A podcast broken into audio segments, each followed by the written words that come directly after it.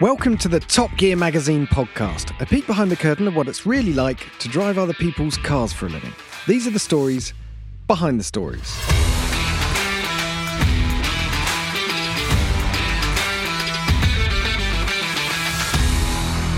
Hello and welcome to the Top Gear Magazine podcast. I'm Jack Rix and I'm joined today by Ollie Marriage. Good morning, Jack. Uh, good morning, and uh, no one else. It's just the two of us. It's lonely in here. We've been abandoned. Where is everyone? Well, they're halfway around the world, I think. Yeah, Rowan's in Saudi Arabia. That's right. Q, Ollie Q's in America, is he? Yeah, he's off to he's off to the US. Jeepers, just you and me. Yes, Just you and me in the basement at the BBC. Get all the glamorous jobs. I wonder whether this podcast will be half as long because there's half as many of us. Is that Yeah. how it works? Yeah, I think it is. Ollie Yeah. Q's chatting usually takes he's, up. oh, he's, he's a chatterbox, isn't he? anyway, this is the podcast where um, we talk about the new issue of the magazine, issue 380. Um, if you're a keen listener, you'll know that last week um, we uploaded a special podcast where we focused entirely on the cover story of this mag, um, which was the uh, the sort of deep dive into Ferrari's XX brand, um, their sort of ultra exclusive track only um, sub brand. Um, but we also, well, Ollie did, I didn't, drove the SF90 XX at Fiorano and we combined all of that. So we won't be talking Ferrari today, but we'll take you through some of the more interesting stuff uh, in the rest of the magazine. Of course, it's all interesting. It's It fascinating cover to cover, Yeah. but we're gonna we're gonna sort of handpick a few bits um, um, to go into more detail on, give you some of the stories behind the stories that are in the mag. But before we do that, what have you been up to? Ooh, I have been towing stuff. Bananas. In a car or just, Um, yeah, you because know- we've been on breaks over Christmas and stuff. I have been well. We had a Rolls Royce Cullinan in just before Christmas. Oh, darling. yeah. Oh, yeah. As you do. And what? And you didn't manage to hold that- on to it for the Christmas break? No, no, You're no. It went back. But I did have it over a weekend, and it was a weekend where, being the time of the year, and I'm living out in the sticks a bit, I needed to uh, move some logs around. So, and it happened to have a I wonder whether bar they actually needed moving around, or whether you just wake up and go, "Today, I will move some. Some logs, from one place yeah, to might another." Be a bit of that. Might be a bit of that. But the Cullinan had a tow bar on it, and I thought, Oh. well, that's a definite use for it. So think you- starlight headlining inside and rear opening doors and all the rest of it, and out the back, load of logs in an old trailer. I was just thinking, what do what do Rolls Royce owners tow behind them? I think horse boxes with Horse boxes would be about it, wouldn't it? Racing Yeah. horses Yeah. in them. Um, I don't think it extends much further than that, does No, it? no, that's it. Speedboats? No, no, you wouldn't tow your own speedboat. you Someone else would tow it for you. yeah, yeah, yeah. Yeah. Then Oh, just chopper short. it in, wouldn't you? Yeah. Where, where would you Yeah, like yeah. it today, sir? We should pitch this to Rolls Royce, though, uh, towing inopportune things behind a Cullinan. Excellent. It's a feature. It's, Let's right, do it. It's done. If you're listening, Rolls Royce, we, Yeah, we, I've also I've also been towing bicycles behind the long-term Range Rover. you normally stick them on the roof. What's going on? I can do, but it's got a tow. The new this is going this is getting slightly geeky, but the hybrid Range Rover we did have has now gone back. We'll come out and talk. We'll talk about more about it a bit later on. That's gone back and it's been replaced by a regular wheelbase diesel. Um, and on the long wheelbase hybrid, you cannot have a tow bar fitted, partly because the weight of the tow bar and the nose weight you have to allow for would reduce the car's gross vehicle weight um, or affect the car's t- um, mass, which is also already, as I found out by sticking it on a weighbridge, three tons. So the but the diesel can have a tow bar fitted, so it has. So I've put my a tow bar bike rack on it and had bikes on it and um, been doing stuff, like that. Lovely stuff. There There- there is nothing more Ollie Marriage than attaching bikes to any vehicle. Yeah, yeah. Doesn't matter and what it romping off into the wilderness. He'll find somewhere. a way to get him on there. well, I've been, um, well, I've been lucky enough. We went went away with the family um, Mm. over Christmas. First ever time I've been away for Christmas. I can highly recommend Abroad? getting abroad. Yes, I went, Wow. went to Sri Lanka. Oh my god, that's properly abroad. properly, properly abroad. Um, but what was brilliant was I fell in love with the tuk tuk all over again. Do you get to drive one, or were you just being? No, I didn't get to drive one. To be fair, I didn't ask. Um, but I have driven one in India um, a number of years ago, actually. Mm. Uh, but I'm just fascinated by them. How can something that is that size Hmm. fit so much stuff in it? You know, I mean, a total lack of health and safety, yeah. obviously. Hmm. But literally, me, my wife, and my two kids sitting four abreast across the back seat with a couple of sort of big beach bags stuffed behind us. Yeah. And if you want to fit anyone else in, the driver's very happy to accommodate another passenger next to him or between his legs or like wherever. It's Wow. just what an amazing piece. You can see why it's Hmm. it, it's it's you know it's how Asia gets around. yeah, yeah. really. It's the same because they're, they're like those Piaggio Apes you see Yeah. Mm. all over Italy. And I've they they once tried to bring a racing series of those to the UK, and I went and did a Piaggio Ape race around a go around a kart track, which was hilarious. But also, you're very much reminded that the crash structure is your knees. Yes, and you're steering with this handlebar on sort of over your thighs. It's Yeah, I'd, I'd- pretty I'd, say the, the structural rigidity of a crisp packet would be would be generous, um, but they are just just brilliantly fun. Th- and the kids, of course, they're just like in love. What is there Oh, any yeah. more fun vehicle? Why doesn't it have doors, Daddy? Because they weigh something and they cost money. And it, so you can get. Um, I was asking uh, our uh, one of the drivers out in in Sri Lanka, Hmm. and he said, "Oh, you can get a new one for about equivalent about two grand." Or used one for a grand, but he said, but prices have gone up and up and up. They used to be half of that three or four years ago. They were so, they're so cheap. I mean, it's a lot of money um, um, for. Hmm. It's for- the future of urban transport, surely. it is. Bring them to the UK. Well, Audi Audi's done an electric Oh, they have, tuk haven't they? Yeah, I'm not sure it's Yeah. quite ready to make that leap from you know affordable uh, transport to to expensive, uh, cutting edge, uh, connected Hmm. Yeah. uh, EV tuk tuk. But um, no, great fun, and the and the and the driver as well. I said, "Oh, what what happened in lockdown?" He said, "Well, I got stuck." Um, up in sort of the hill country in the middle of he Mm-hmm. works for a hotel so he was up there in the hill country and his family was in colombo the capital so Yeah. That's a two two and a half hour drive but the only vehicle they had available was um, the tuk tuk and he hadn't seen his family for for months and months so he jumped in the tuk tuk and drove to colombo took him nine hours but I, I like he just didn't think twice about it. He was like, "Yeah, it was a bit." You know, he said my um, my wrists are in quite a lot of pain because you've got to keep the throttle Yes. on for nine hours. but um, versatile little vehicle. Oh, excellent. Road trips, you know, you short go. hops.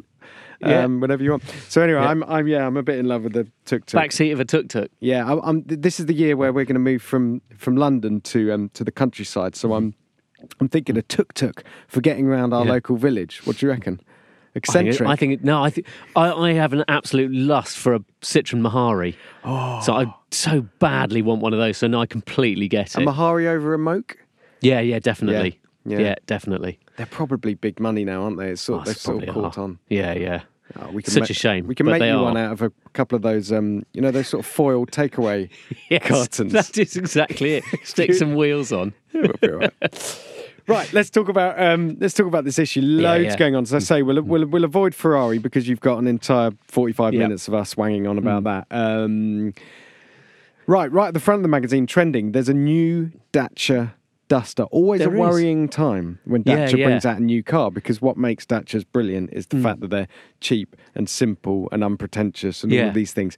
And then a new Duster comes out and it looks quite smart. It does look quite smart. quite it posh. looks. It's got sort of to- overtones of the Kia EV9 a bit, doesn't it? That Oh, sort of slightly more brutalistic edge Yeah, thing to it. But I really like the look of it. yeah. It's still going to be the same sort of money, though, isn't it? It's not going up market in that sort of fatal way that a lot of companies do. I'm just saying there's a. Yeah, I mean, it will go up in price inevitably, but. Mm-hmm. Um, and the other thing is, we always used to. This is a classic motoring journalism thing. The Access versions of Dacias, which were the. Oh, the. Sandero Access, Yeah. white paint, steel wheels, Yeah. no aircon, no radio, wind wind up windows, Yes. and we love them. That's it. That's the essence of the motor car. Did, did anyone buy them? No, No. no, no, no, And we only like them until day two or three. Oh yeah, I, go, I drove "Oh, one. Really? I drove one during the summer and was just sweating cobs and was like, I hate this car so much. But in principle, on Yeah. paper, I like it. So but- okay, so slight point on this. Dacia is still focused on building good value cars. And I think this is our fear is this is where the a lot of Chinese brands were going to pile into this sector of the market. Mm. But what we've seen so far isn't that at all. Dacia still seems to be going, we're going to build a cheap cars. We know that the Spring, the little Sandero based, sort of Sandero based electric car, which I loved when I drove it briefly last year. I just thought it's like a sec- latter day 2CV really cool little thing. But a lot of these Chinese brands, we all thought they were going to come in with these budget cars. They're not. They're coming in so saying, no, we're five grand cheaper than whatever else is comparable or whatever. So they're not treading on these toes in the same way. So we're still we're going to be relying on Dacia for our Yeah, and pretty much cool all the, all the Chinese transport. Mm. stuff seems to be electric that, that, that's coming in. So it has to sort of it's a certain price point. Dacia's like, well, apart from the Spring, which is Yeah, a yeah. Mm. very affordable. Um, don't use the word cheap. Affordable um, electric car. Yeah. Um, by using a, you know, one of those funny old combustion engines, you can really Ah. keep prices prices down. Especially Yes. when you're just, you know, it's it's Yeah. sort of um, tech that's been proven on sort of Yeah, I'm looking gen forward Renaults. to that. Really yeah. look, genuinely looking forward to driving that. Yeah, it, it, it's a bit of a. If you held a gun to my head and said, "What what is a sort of Top Gear hero car?" Hmm. You know, a, Da- a Dacia Duster. It can sort of it can go places. It's unpretentious. It's quite cool. It's tough. It's you know, Hmm. Yeah. I, I can see us doing a big adventure of some description. Yeah, me too. Watch this space, and then so our drives open at the big twin test. Yes. So years ago, I, well, let's let's quantify this. In the early days of my journalism career, so we're talking 15, 16 years ago, there would be no bigger moment than a new 5 Series or a new uh, Yeah. Mercedes E-Class. That was like, right, here we go. Yeah, yeah. Biggest news on the planet. It's sort of well, it's certainly gone gone down the pecking order in terms of It has. you know news Yeah, yeah. and uh, importance. But here we are. This is essentially the electric BMW, the all electric BMW 5 Series versus the all electric E Class. E class. The what EQE. a moment! I know. And yet it feels quite is. low key, doesn't it? It does feel low key. I think it's because everything's just splintering, isn't it? The Mm. whole segments are splintering into crossovers, and all everyone's putting a toe in the water to electric, and Merc's doing it a different way to BMW. So just go into that. Merc do a new E class, which they'll do as petrol and hybrid, and I don't think don't think they're going to do full electric E class. No, no. Or so, but so the EQE is their electric E class, but it's a completely different body shape, or body style at least. Whereas BMW have gone right, the five series, you can have it in any flavour you like. It's i5 is the electric one, or just regular fives, so Yeah. the petrol hybrid ones, and diesel as well. I think they're still doing a diesel in it. Um, so yeah, but it is. It feels a little bit low key. It's sort of like these the cars have arrived and come out, but they're not, and they're doing a good job. The big thing for me though is the price point. These cars, in my in my head, these exec cars should be around fifty thousand quid now, but these electric ones are seventy. Oh, They're seventy, and in fact they don't even the basic ones, I think they're still. Oh, 60, mid 60s and upwards. So All right, well, here, here we go. I, BMW i5 eDrive 40 M Sport Pro. So Mm. yeah. top spec, but not uh, not the quickest one. No, no, no. No, not at Um, all. 76 grand Yeah. Mm. base, 94 as tested. I know. It's shocking, isn't it? And the problem is for these cars is they're not inherently desirable. They don't feel or look special. They are just three box saloons. Okay, the Merc's a proper bar of soap. It's a very black, sort of not insipid, but it's a very boxes. melted shape, very aerodynamic. But um, they none of them have an in, a real handsomeness or go to glamour Mm. to them at all. So, and uh, I we the test was written by Tom Ford by Wookie, and he's done a really nice job with it. The BMW comes out the winner. But I, it, I think that th- there is that question of, of cost with these cars. Yeah, they're not appealing. They don't have that inherent exec audience that they used to have. That's you know, that's much more diverse now. But it's, I think they're they're they're not going to sell in big numbers. I just mm. I can't see it. And there's not many times I've actually seen a test where the BMW is hands down the, the more handsome car than whatever it's sitting next to. Do you think so? See, I don't. I'm not sure about that five series. Again, it's a bit grilly. oh. But the E class, I don't object uh, to that sort of lozengey shape too Oh, I much. do.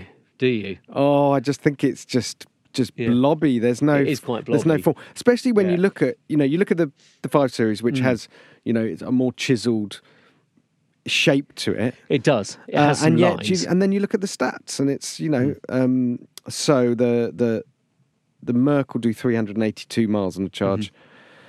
The BMW does 362. I'm just I'm rapidly trying to find out how, how their batteries compare, but yeah. I would take I would take something that looks better and lose 20 miles because as we all know Yeah, yeah. in the real world unless it's an absolute streamliner that can Yeah. do 500 miles on a charge and and it's all very clever. I think that's too much of a compromise. I think it just looks Yeah, yeah. And of course, that is the second big um, Merc BMW battle we did la- we did uh, recently because we did i7 against S class earlier in the year, and that was really interesting because that was the first time that new i7 is a masterpiece. It's a, I know it's a weird looking thing, but my god, is it a brilliant car? How much does that cost? Uh, it's a hundred and uh, what was uh, about 120, I think. Well, so my point is save up another Yeah. 20 get the i7 instead of the instead of the i5 i mean and up and up we go and if you're going to Yeah, buy yeah. that have a look at a rolls Yeah. royce no But it does. It, it means I keep coming back to sort of three series as just being such a heartland car now because I used to have that. Div, there was always a reason to go to a five series from a three series, and now I'm sort of looking at it and going, three series touring is probably what you need. I'm. I am actually quite I excited don't for think I've ever year. ever thought a three series touring isn't what you need. It's just sort of like yes, it is. It's another one of those automotive touch to points, isn't it? yeah. But I am looking forward to this year because I assume we're going to get a, a a touring version of the five series. yes, and we're going to get that and we're going to get a touring version of the well, i5. So Yeah, yeah. There's a distinct lack of electric, Electric estates. Yeah, which I think are just better than SUVs. And yeah, we'll get that Audi A6 Avant as well. Oh, I think, which do, well, looks like a really handsome thing from what we've seen so far. yeah. So yeah, there's there's some news there. Yeah, good stuff. Yeah. And over the page, uh, we've driven, well, we haven't, um, Paul Horrell Yeah. uh, uh, had a go in the new Santa Fe in Korea. Good looking car. Yeah, distinctive. I mean, it's, it's a partner to the Kia EV9, isn't it? So it's a big square. It looks like it was designed in Minecraft. Yeah. It's that sort of. It's think it looks amazing. I think I think it's really cool, isn't it? There, there was no one better than Hyundai at taking Hmm. essentially a, a, a quite a simple, normal, popular car shape and sort of Hmm. Yeah. format and just making it look interesting. Yeah. Hmm. You know, and just proving to everyone that, yeah, yeah, uh, people want a, you know, a petrol hybrid seven seat SUV that they're, they're going to sell a lot of them, yeah. but it doesn't have to look completely dull. I you know, know. even, even the Ioniq 5 isn't, it's not revolutionary in, in what it is, Mm. you know, but they've just, they've made waves by, with, with good design. Exactly. Yeah. This does look a sort of it's yeah like an easternized defender, isn't it? It's Yeah. got those yeah. It's de- the, from the rear. It's definitely got those sort of angles and lines to it. Yeah. In fact, Um, from the rear, but, it looks yeah. absolutely enormous. It the, does like, look the rear overhang is It, huge. it is but, going to be bloody enormous, isn't it? It's going to be huge. But there we go. If you like Minecraft, you're going to like the new Santa Fe. Uh, McLaren 750. Yeah. Well, there's a couple of supercars Yeah. that we've had a go in. Would you call them?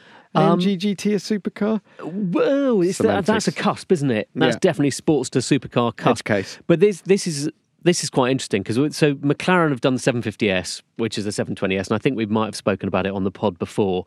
But it's very, very similar to what's gone before. They've worked out, and to be fair, they did back in 2017 when the 720s came out. They got it bob on. It was a brilliant, brilliant, brilliant car.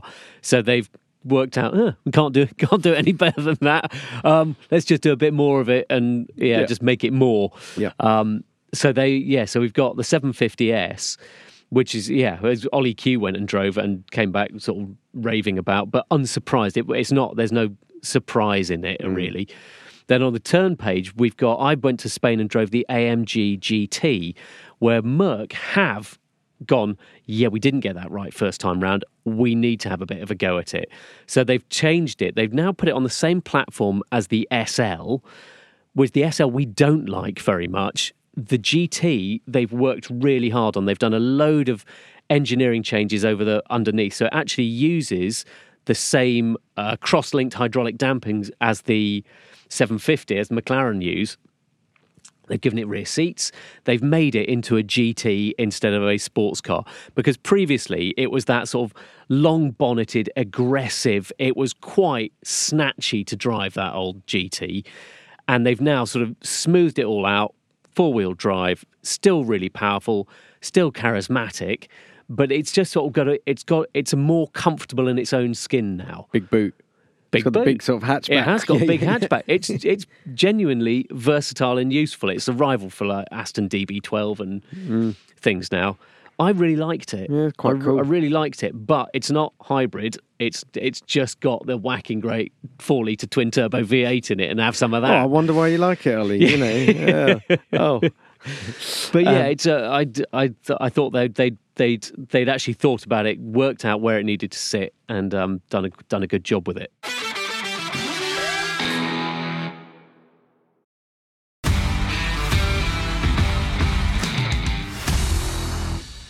Where are we going next? What, what let's well, let's dive into the features features Yeah. run. Um, as I said, we're going to scoot over Hmm. the Ferrari. Um, so uh, this issue does contain the feature uh, where Hmm. I drive. Um, it's called the Mustang GT GT500H, which is the special edition Shelby Mustang that's made Yeah. just for Hertz. So you can rent it. Um, for, That's how big car hire companies are Yeah. in America. Yeah, no. it's 900 over 900 horsepower and it's yours for $300 a day. Pretty good.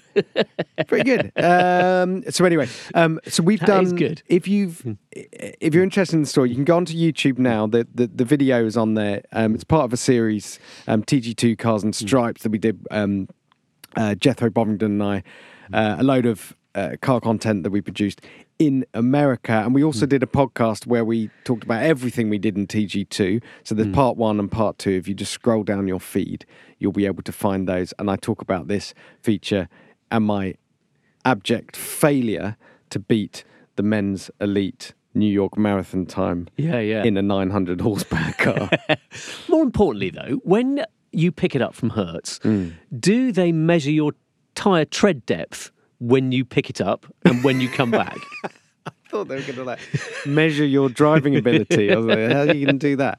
That's a very good point. Now, Because you are going to torch a set of rears yeah, in a couple of hours, aren't you? 300 quid a day, you're going to yeah. go, I mean, I, 300 I, my worth of tyre foot I kept slipping. It was terrible. kept slipping off the brake onto the throttle, and I was just doing these huge burnouts in Manhattan. You know, everyone was really pleased with myself. No, so I, I think maybe I got special treatment as a um, as a journalist. Because if you're Hertz, you'd be on that like a hawk, wouldn't Yeah, you? you'd be be down there with your tread, tread get, depth gauge. Well, this is the brilliance of this story: is that this car is a, is a sort of long line of Hertz Mega Mustangs Hmm. that go all the way back to the um, GT350R, which is the, the original Renter Racer. And as the legend goes, that was where people would take the engine out, put in a sort of stock, Stock engine. Mustang engine. Yeah. They would do all sorts of like mods. They'd put their own. Um, weld their own roll cages in, take it racing, and then take the then take the roll cages out. All sorts of stuff. Um, wow. obviously in this day and age Like a short term lease deal. yeah exactly in this day and age hertz weren't very happy with us doing any sort of racing which is why our slightly curly Hmm. idea to go and race the new york marathon in it came about but yeah, anyway good one. check that one out Yeah. right over the page we have uh caterham's bright. Yeah. New Electric future. future yeah Potential. so yeah. Project V. This Hmm. is called. So this is really interesting. This is a, it's a concept car for now. Hmm. Um, it is in essence a small, light, um, two-seater electric sports car, Yeah. and it's a Caterham. Yeah. What a lovely, what a lovely, simple idea. I mean, It's the are- second one they've done actually, because last year they did a seven, didn't they? Ah. They did as a study. They did an electric seven. We tried to get it along to Speed Week last year, but we couldn't make it happen. It's still in development, really. Yeah. But Yeah. yeah. so this is uh, Caterham having a good eye at the future. But I don't think that the Caterham Seven electric isn't related to this. This is now. no, this is something different. This is something But different. interesting, just sort of shortcut to the end of the story in a way. Yeah. uh, you know, how real is it? Well, Hmm. when we spoke to Caterham, um, again, it was Wookie that wrote this one. Hmm. They said, look, we're too small a company. We don't have enough people. We don't have enough money to make a concept car like this and not be serious about it. So we start with the real engineering Hmm. Yeah. Hmm. and then we're showing you this car. So should things continue to proceed Yeah. in 2025 or 2026 at the latest, this will this will exist. Yeah, and it's a pretty little thing. I mean, it is. It's you you sort of sort of look into how to describe it and things. It's it's it's got a there's sort of a, probably a dimensions and weight similarities with like an Alpine A110, but Yep. it's a Caterham with doors and a roof and lots of glass in it rather Yeah. than lots of open air. And it's electric. Have we said that? Yeah, I think we yeah. Said that already. But yeah, that's it. So 55 kilowatt hour battery, um, not a load of power, two, 268. I think, 268? from a single rear motor. yeah, um, and under 1200 kilograms, not 62 in. Four and a half, Four and I a think half. it is, So and 140 mile an hour Yeah. top speed. It's it's exactly the sort of spec you want. I mean, it is very similar in a way to that to the Alpine A110. Yeah. Um, in that sort of concept and vibe and things. It's got a simple interior. It looks really nice. It's a very, it's yeah. You could see this working in a way that But you there is, can't really. But there is, as Yeah. ever, a fly in the ointment. Go on. Projected price, Uh, 80k. Well, we've just been talking about seventy-five thousand pound BMW Five Series, so I know the whole world's gone mad. Like if, if basically if your eyebrow twitched when I said that, Yeah. Mm. then you know it's probably not the car for you. If you if you shrugged your shoulders, then you know come on. I remember you know when the A110 came first came out and it was fif- 50. forty, I think, when it first came out. Yeah, Yeah, I think it's probably Yeah. crept up to Yeah, it has. 50, It's 50 by now. now. And I was, I think that is qu- quite a lot of Mm. money, but you know the world's moving quite quickly. Um, I think it needs to be quite special. It needs to be Mm. really nicely put together and, and, and nicely finished. They can't sort of rest on their laurels and just sort of stick rely on people buying it because it's a Caterham and it should Yeah. handle beautifully. It Mm. needs to be if you're going to charge that sort of money, it needs to be a lovely thing. Yeah. Of course, there's going to be electric Porsche Boxsters and Porsche Caymans coming around the corner, which Mm. Yeah. we know are going to be Yeah, they'll be Built like very well engineered, aren't they? Yeah. But it's interesting, isn't it? Because Caterham had a ch- had a look at doing a small lightweight car of this pretty much this exact template Mm-hmm. with Alpine that became the Alpine A110, but Caterham put it under a dust sheet and never went through with the project. Of course, what was, it, what was that one Caterham- called? It's a C120. C120. Yes, like yeah. that? Oh, I remember. So, um, Stephen Dobie, this is way back in 2016. 2016, went Yeah. visited Caterham and went to go and see this sort of stillborn um, sports Yeah. car that was supposed to be the sister car to the A110. Yeah. and there was sort of a dusty old polystyrene clay polystyrene model of it. Yeah. Um, I think there's definitely design similarities. I think they may have used that car. I suspect sort of the designer wouldn't point. like you for saying it. He's probably had a good go at everything. But um, No, yeah, that's, but why, it- that's why I is, cautiously said similarities. yeah, Not it's the same. but there is um, yeah, but it is. I mean, it's the template is similar, isn't it? It's a two-seat sports car, um, and they all start with a with an engine relatively in the back. Yeah. Um, so they've got yeah they've all got that but that sort of similarity to them. But no i think it's a really good looking car and I, I hope it does well. It's it still feels like electric has been accepted by the mass market. I'm still completely unconvinced about whether electric is the right thing to have fun in a car with. And we've done and i've driven some really good ones like that uh, Ioniq 5N mm-hmm. i was really impressed by it. Mm-hmm. But if someone still said you can get in that and drive or you can get in a civic type r and drive i'd be in the civic every Yeah, yeah, time. yeah. so So we're edging It's- closer to yeah. something, but but yeah, yeah, yeah. and you just don't want to be right caught at that cusp edge, do you? With with cars, it's it's good that Porsche are getting into it Mm-hmm. because they'll set a standard that everyone will have to live up to. Yeah. But let's let's hope for Caterham's sake, if they can keep the weight down on this, because they will be the only company who are really focused on weight. I expect. Well, that's two. Oh, that's why I was thinking. Two things are going to creep here. Hmm. One's the weight, yeah. And one's the other one's the price. So if it ends up being thirteen hundred kilos and ninety five grand, then Hmm. Yeah. you're sort of like it, it's mm, it's getting away from them, isn't The, it? the, they've got to keep it simple. It's they've gone over to work out what to leave out, Yeah. and what yeah where they can lose weight. So anyway, Caterham, we're we're rooting for you. Yeah, we are completely and utterly. Um, all Hmm. So so next up, there's a story. Um, again, Tom. Did anyone else write anything apart from Tom Wookie Ford in this issue? And me doing the Ferraris. Oh, yeah. I think it was. Yeah. I had a month off. It's lovely. you know, you got you got to ease yourself into Christmas, haven't you? No. Um, so this is just a, a classic and beautiful Japanese car culture story. So so Wook was over there in Japan and managed to meet up with a group of guys and girls who are really into old Volvos. yeah. And it's just not what you'd expect. Um, the photos um, from Toby um, Toby Thyer are um, fantastic. They're really and nice, it's aren't just, they? but but Yeah. for me, I mean, look, read read the story. You can learn all about um, this group and why they're so Yeah. Mm. into so into their Volvos. But Yeah. Japanese car culture just never fails to deliver I know. On weirdness. I know.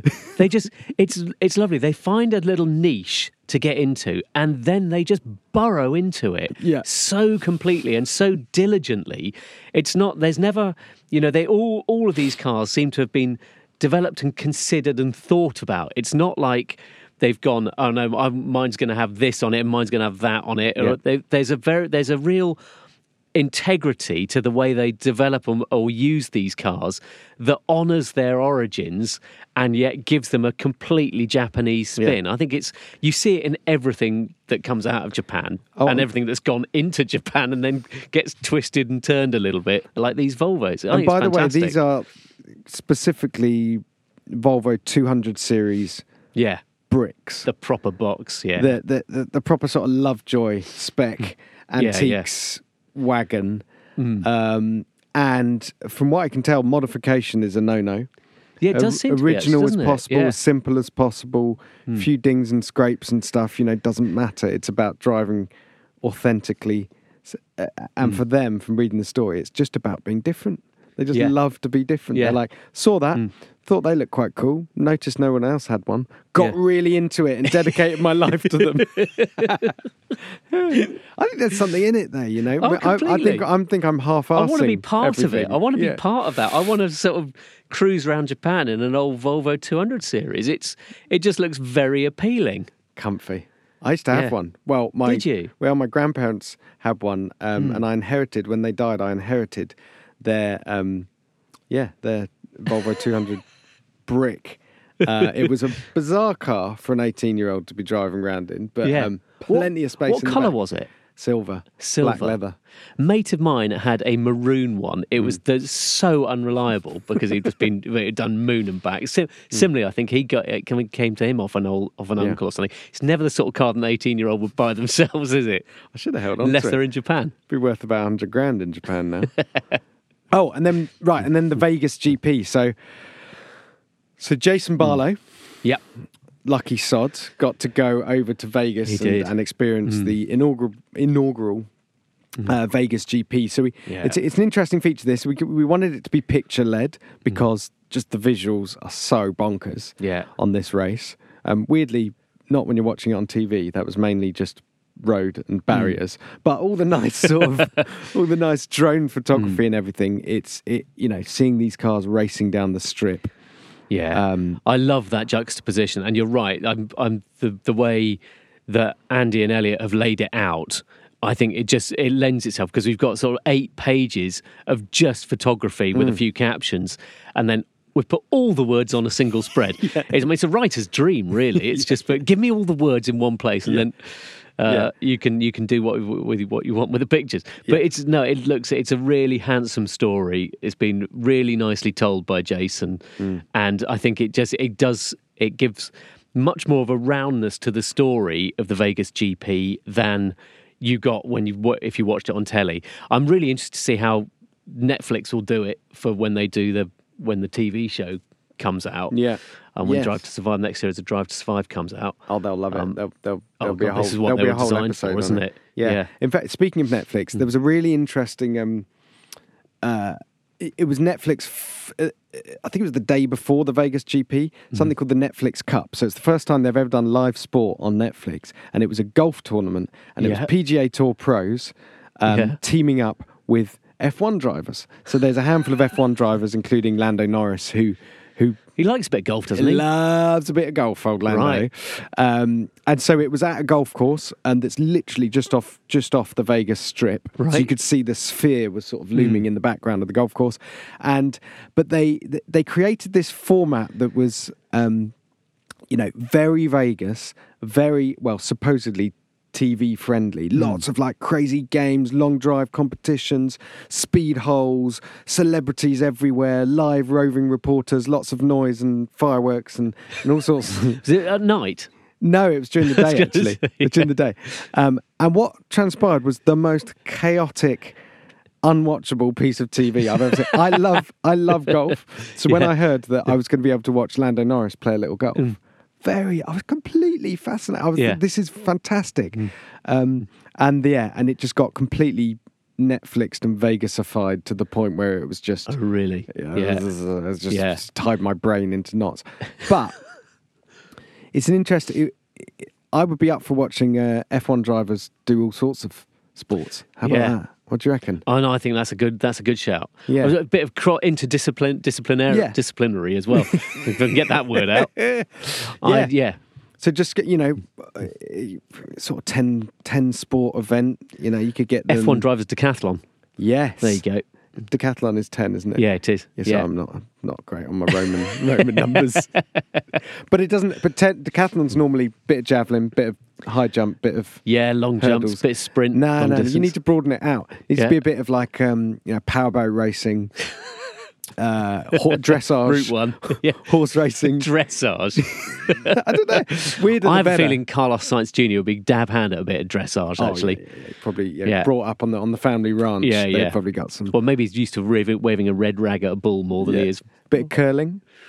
Ooh. You, you got to bring the sports. You got to give them the sports that no one's done, and Yeah. then just use their natural hand-eye coordination and and physical abilities to be annoyingly good at it. Mm. Yeah, yeah. Without even trying. Yeah. Netflix, um, we'll give you a call tomorrow because this is this is a goer. Oh, that's got legs. Let's go. Lex. Yeah. Um, oh, and then Oh, sticking on a sport theme. sticking on a sport theme. So Rory Smith is one of our freelance contributors. Um, I don't know how on earth he managed this, but he basically yeah. managed to got in, invited on holiday with Jim Ratcliffe. Jim Yes. Ratcliffe is the boss of um, Ineos. He's Hmm. the guy who's behind the new Ineos Grenadier. He's also the guy that since we um, published this story, well, we haven't published it yet, since we sent it to press. Hmm. Um, has now bought 25% of Manchester United. Yeah. So you you would have seen him in all the sports pages of all. So all the unfortunately, there's no questions about Manchester United in the, Yeah. in the feature. Other than, although Rory does stick his neck out and go, Yeah. the man who is uh, any Yeah, day now to be, about to acquire. uh, It's like, well done, Rory, you got that one yeah, right. yeah. But um, essentially, he went on Ferrari. He's a big adventurer, um, loves Hmm. expeditions, and's been all over the world, as you would if you've got billions and billions in the bank. I think it, it, there's a pattern emerging. If you're a billionaire, Mm-hmm. you sit there twiddling your thumbs, thinking, "How do I spend?" and doing very extreme trips. You know, Richard Branson does his ballooning, and Yeah, yeah. and uh, they all seem to have. He's got a very adventurous companies. mindset. It's you are, the the Grenadier only really makes sense when you see or meet Jim Ratcliffe. I think it's when you read this story you get. Oh, now you get a better understanding of the car through just seeing a few Yeah. pictures of him and what he's like. Oh, he has such an what's like. unwavering belief that this is the perfect car. So Yeah. it's it's it's a really interesting because Rory's sort of probing, going, "Well, you, you you say that you refuse to compromise on the design, but it's not a very good looking car." Yeah. Well, uh, yeah, I quite like it. Yeah. You know, and he's sort of like, "Oh, wait until you see the baby electric one we're working on. That's going to be really good looking." It's, uh, um, So he, but but but it is, you know, it, it's a it's a it's one man's car, isn't it? He Yeah. he had this vision. He Yeah. wasn't he wasn't going to sit down and take it through, drag it through focus groups and No. and market analysis. He was just like, I like the old Defender. They've stopped making it. Yeah. Let's fill that gap and Prove on what it was. Yeah. yeah. and um, and there we go. And then yeah, so they're bombing around um, bombing around a safari. Southern with- with Africa, isn't it? It's yeah. Botswana and places. I mean, it looks it looks amazing. But, but apparently, this is what he loves to do. He will go and take. So I think a lot of the Grenadier development was done by taking the cars to where Jim wanted to go and explore. Two birds, so one stone. yeah, exactly. Yeah, yeah. lovely. No, and he, uh, uh, the, lovely. The intro to the story is he, this sort of private plane lands on the sort of dusty airstrip, and Mm. Yeah. there's a there's a line of uh, quartermasters. So quartermasters are the the pickup version Mm. of the the Grenadier that we haven't driven yet. Um, and he's like, "Oh, lovely! You've got the quartermasters here. Yeah, need to have a go in those. yeah, yeah, yeah.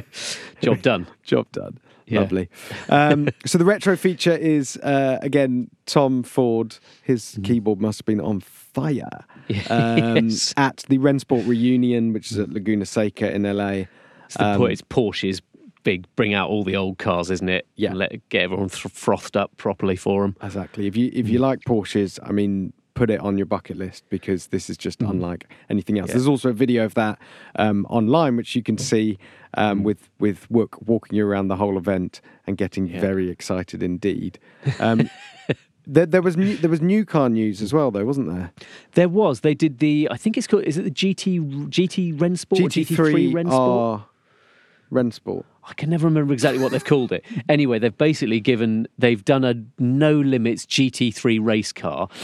Um, that, that we can all buy. that Well- we, we can all buy in the same way that you can buy a Ferrari XX or they're, they're building 77 of them, Yeah, yeah, and yeah. they're sold out. yeah, obviously. Uh, but you drove some race, so you essentially drove. But I basically This. drove one with a bit less power because just before Christmas, I was out at Estoril in Portugal and I drove Porsche's factory race cars. I drove a 911 um, Cup car and a 911 GT3R, which is their GT3 race car, their sort of endurance racer for Le Mans and everything.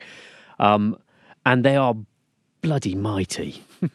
Unsurprisingly, but oh my god! The interesting thing is the the major difference between them. They're both roughly similar power and things because the Cup car is built for basically one make racing, so Porsche can make that however they like, but they tend to do it to be relatively cost effective. So they don't make many that many upgrades and changes from the road from the GT3 road car. I mean, there is a fair I mean fair bit fair bit done to them, but they're built on on a production line. And they go out. The GT3Rs are much more specialist because they're in the GT3 homologation regulations and things. So they're competing against all the other GT3 cars out there. Um, but the most interesting thing for me was talking to one of the mechanics. I said, well, you- "Come on, what's what's what's this like?" Because I, no, I'm I'm not going to get everything out of it from driving. I said, "What's it like to work on?" And he said, "It's brilliant. It's everything has been so well engineered." He said they used to run Audi R8s, and they for his his team did, and they were a nightmare. Every single time you want to take a bumper off something, there's like 18 clips that had to be undone and pulled off. He said on the Porsche, it's like two. It's like bang, off it comes. he said we can change a fr- entire front wheel assembly. I think he said we can do in a minute and 30 seconds, brakes hmm. and everything. Yeah. Everything, everything's on quick releases. It's, it's so easy. He said it's beautiful to work on. And when you look around the car, that whole sense of engineering, just the level of attention to detail that's gone into things. So it's little stuff like on the rear wing uprights, the hold the hold the rear wing on, there's some tiny little noddles on sort of just sticking out. And they worked that those are there. They said they do have a tiny aero detriment because they stick out fractionally. Hmm. But they worked out that if you took the if you need to take the rear engine cover and wing off, or take the engine cover off, and it put, got put on the floor, then people were likely to stand on it. It was in the way. So these little tiny little metal nod, nodules on the wing uprights just allow them to put the rear wing, the rear engine cover, by the wing, so it's out of the way when they're working on it. And it's just stuff like that. And there's some uh, cl- clever stuff about. There's a button on the steering wheel when you can have the if you've got the ignition, you don't want to start the engine, you can still have the power steering operational. Yeah. So the so the mechanics can move it around more easily in the workshops, and it's all those sorts of little. This is Germanness Race- yeah, yeah, personified. it is. Attention to, to Yeah. detail. And that GT3R, my god, it's so stable, so supple. The way it attacked curbs and Yeah. just swallowed them, and it felt you could feel compared with the Cup car, which has a lot less downforce. The GT3R feels just so planted and solid and smooth. I mean, the the Cup car, I managed to spin it, but the the the, the um the the R, no, it's just. ah, It's re- it just feels Well, there we go. Well, let's put this Pretty GT3R special. Rennsport on our so the Ren shopping Sport, list. yeah, yeah, yeah. I say shopping list. I mean, Yeah. Porsche. Um, Yeah, yeah. Um, yes, we've. Uh, uh, Ollie's had his uh, test drive in it. Now we need to Yeah. do, do it properly. Mm. Um, and then finally, so in garage, um, there, as you wearing a suit, which is alarming in itself. Mm. Yeah, it doesn't happen very often, does it? and you're being and and That you're, was the you're not in the driver's seat. What's no, it wasn't. on? Well, a that that is the suit. It is my one good suit. It's the That one is you got married in. No, it's not. That one's. Oh, don't know what happened to that one. Oh dear. um, that is the suit that when Rowan and I did a story on with Rolls Royce and the Phantom driving it out to Courchevel Yeah. to do the, the chauffeur and passenger. That was my chauffeuring suit Ah, that we got from Gieves and Hawkes on Savile Row. because they had a tie up with Oh, Rolls Royce. lovely. yeah, so it's my one good suit. um, but I was in the back seat on this occasion because we were doing because I it's the, the Range Rover Hybrid I've been running, which has been such a blooming privilege to tool around in that for for a few months. Um, it's the long wheelbase. And of course, I'm spending 99% of time driving it. I don't, you know, I never, I'm almost, I've ne- almost never a passenger in it. And so, I, but I, every time I look in the in the rearview mirror, all I can see behind me is these two glossily amazing seats in the back that tilt and sway and got massage and you've got screens and everything to play with. So You just got your, got So- bag on them. exactly, and all this, yeah, all this enjoying the Your ride is my back. getting a massage. Yeah, exactly. so I thought well, I've got to find some way of using using them and, and telling telling the story of this long wheelbase Range Rover properly. So I decided for the farewell, what we'd do is I'd be chauffeured in it to Land Rover's off road facility, and we do it almost like you know you drive your track day car to a track to go and enjoy it properly. Well, here you get chauffeured in your long in your long wheelbase Range Rover to an off road facility to go and find out you know this car is designed to go off road Yeah. how capable is it still off road? So can you be chauffeured there in complete comfort, and then can it absolutely strut the stuff Mm-hmm. Yeah. off road when you get there? So you were in the back while it was off roading. Oh, no, I did it in the back there, and then I actually had a drive when we got Oh, to right, the right. yeah, I did a load of driving when we got to the got to East There's a great picture here of it. Um, yeah, the, the wheels are fully submer- submerged in what Yeah. looks like Oh, it's mud. yeah, it's yeah, pretty yeah. slippery. But what interestingly, this is Land Rover's for this is where they do a whole load of their development stuff, and you can do Land Rover experiences there, and it's amazing. Actually, they've got so many acres of trails and everything to to use. Um, but the, all the cars there stay on their standard road tyres because Land Rover have worked out that there's no point putting cars on tyres that are unrepresentative of what you get for your own car. So yeah, we stuck it on the completely standard tyres and off you go. And again, the only surface that deliberately foxes it really is wet grass. It's the, it's the one thing that all cars seem absolutely foxed by. Well, how But, are uh, you going to get out of the car park at the Polo? This is it. You get in wet grass and mud, and you're still sunk if you're on regular road tyres. but the rest of the time, you know, the slopes it could do, the Yeah. angles it could do. We went into some of the because they've not only got all the natural terrains, they've also built um, sort of these concrete bunkers and stuff for sort of breakover angles and slopes and twists and all this sort of thing. And it is you get it, you park it up, and you've got a wheel like three or four foot in the air, and you just get out and you go. Oh my god, it is quite impressive. it's yeah, and it's how you know how rigid and together it feels. So it does. It was a reminder that a that a long wheelbase Rangy has got as much space in the back. I mean, if it came down to a choice between that and an i7 to be in the back of, the i7 would only just, I think, you'd say, is, has got the confident, got the nut, Yeah, yeah, yeah. and the edge on it. But I think that is a it's a hell of a way to travel the Well, back of that. I just think it's Rangy. fantastic that there's one Range Rover owner in the country that's using their car properly. Well, towing behind the diesel and um, Oh, yeah, sho- yeah. getting chauffeured around in the back of the long wheelbase. Yeah, that, Yeah. well, I suppose that is literally our job. Um, well, it's- This is a goodbye. What, what, what, what you, what are you running next? Well, there, there's this diesel Rangy that's turned up, Okay. a short wheelbase one that's turned up for a couple of months. Yep. Um, and just as a compare and contrast, really, because I'm just interested. That hybrid's been fascinating to run, just as a can it do the the MPG you expect is a usable electric, and yeah, it really is usable electricity. It gives you 50 miles of range, pretty much. Um, so you, for most of my daily driving, even if I need to go into London and back, which for me is a 120 mile drive, Yep. I can use with 50 mile of electric and 70 miles of petrol. I'm still averaging 70 to the gallon or something, 70, 80 to the gallon, um, which is which is really good. And it's just whether that what a diesel feels like coming out of a hybrid now, and unsurprisingly, initially it feels quite. Oh bloody hell! They still do these engines in this. It, it's it's noisier and rattlier a bit, but then you get into that thing of you do a long drive in that diesel. And I, just before Christmas, I had to go to Durham to pick my daughter up from university, and I could do Durham and back nearly 600 miles on a single tank full. Yeah. just filled up at home. Bang. Yeah, I bang, drove to bang, Norm- Normandy in a diesel Range Rover Sport last summer. Yeah. And just filled it up in London and just Yeah. pointed and it done. Normandy. And, and it could do, and it, this has been doing 32, 33 to the gallon, which is I think it makes it one of the most efficient Land Rover diesels I've driven.